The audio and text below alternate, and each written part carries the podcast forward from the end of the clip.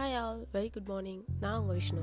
So இன்றைக்கி நம்ம எதை பற்றி பார்க்க போகிறோம் அப்படின்னா ocean of thoughts ocean of thoughts அப்படின்னா என்ன அப்படின்னா கண்டிப்பாக எல்லாருக்கும் தெரிஞ்சிருக்கும். தாட்ஸ் வந்து எல்லாருக்குமே கடல் அலைகளை விட அதிகமாக ஓடிட்டு இருக்கும் ஸோ எல்லார் மைண்ட்லேயும் வந்து எப்போவும் வேவரிங்காக வந்துட்டு மென்டல் சேட்டர் அப்படின்ற ஒரு விஷயம் நடந்துகிட்டே இருக்கும். நம்ம வந்துட்டு வெளியே பேச மாட்டோம். ஆனால் மைண்டுக்குள்ளேயே சேட் பண்ணிகிட்ருப்போம் நமக்குள்ளேயே நம்ம நம்மளே இப்படி ஒரு கேள்வி கேட்டுப்போம். அதுக்கு இப்படி ஒரு பதில் சொல்லிப்போம்.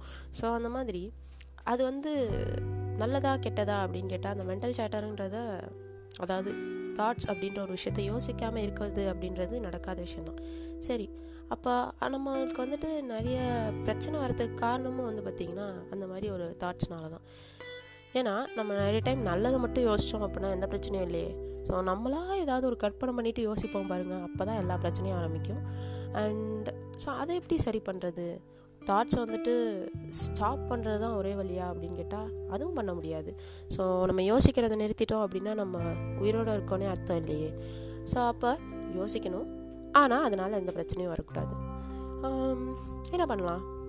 ரொம்ப சிம்பிளுங்க நீங்கள் யோசிக்கும் போது உங்களுக்கு ஏதாவது நெகட்டிவான விஷயம் வருது அப்படின்னு தோணுச்சுன்னா ஜஸ்ட் அப்போசிஷன் திங்கிங் அப்படின்ற ஒரு விஷயத்த அப்ளை பண்ணி பாருங்கள் உங்களோட லைஃப்பில் அதாவது நீங்கள் எந்த ஒரு விஷயத்தை பற்றி யோசிக்கிறீங்களோ அது உங்களுக்கு நெகட்டிவ் இம்பேக்டோ இல்லை வந்து ஒரு சேட் ஃபீலிங்கோ உங்களுக்கு கொடுத்துச்சு அப்படின்னா ஜஸ்ட் அதை விட்டு வெளியே வாங்க. அப்படியே அதுக்கான ஆப்போசிட்டான ஒரு விஷயத்தை பற்றி யோசிங்க. ஸோ ஒவ்வொரு நெகட்டிவ் தாட்ஸ்க்கும் நீங்கள் வந்து பாசிட்டிவ் தாட்ஸை வச்சு ரீப்ளேஸ் பண்ணீங்க அப்படின்னா கண்டிப்பாக உங்களால் பாசிட்டிவான பர்சனாக இருக்க முடியும். ஸோ எப்போவும் ஹாப்பியான ஒரு லைஃப்பை வாழ முடியும். அண்ட் நீங்கள் நினச்ச உயரத்துக்கும் போக முடியும். ஸோ இதுதான் நான் இன்றைக்கி உங்ககிட்ட ஷேர் பண்ணணும்னு நினச்சது.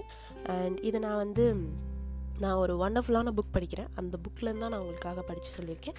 அண்ட் இது வந்து உங்களுக்கு பிடிச்சிருந்துச்சி அப்படின்னா நீங்களும் நிறைய பேருக்கு சொல்லுங்கள் தேங்க்யூ ஆல் மக்களே. Bye take care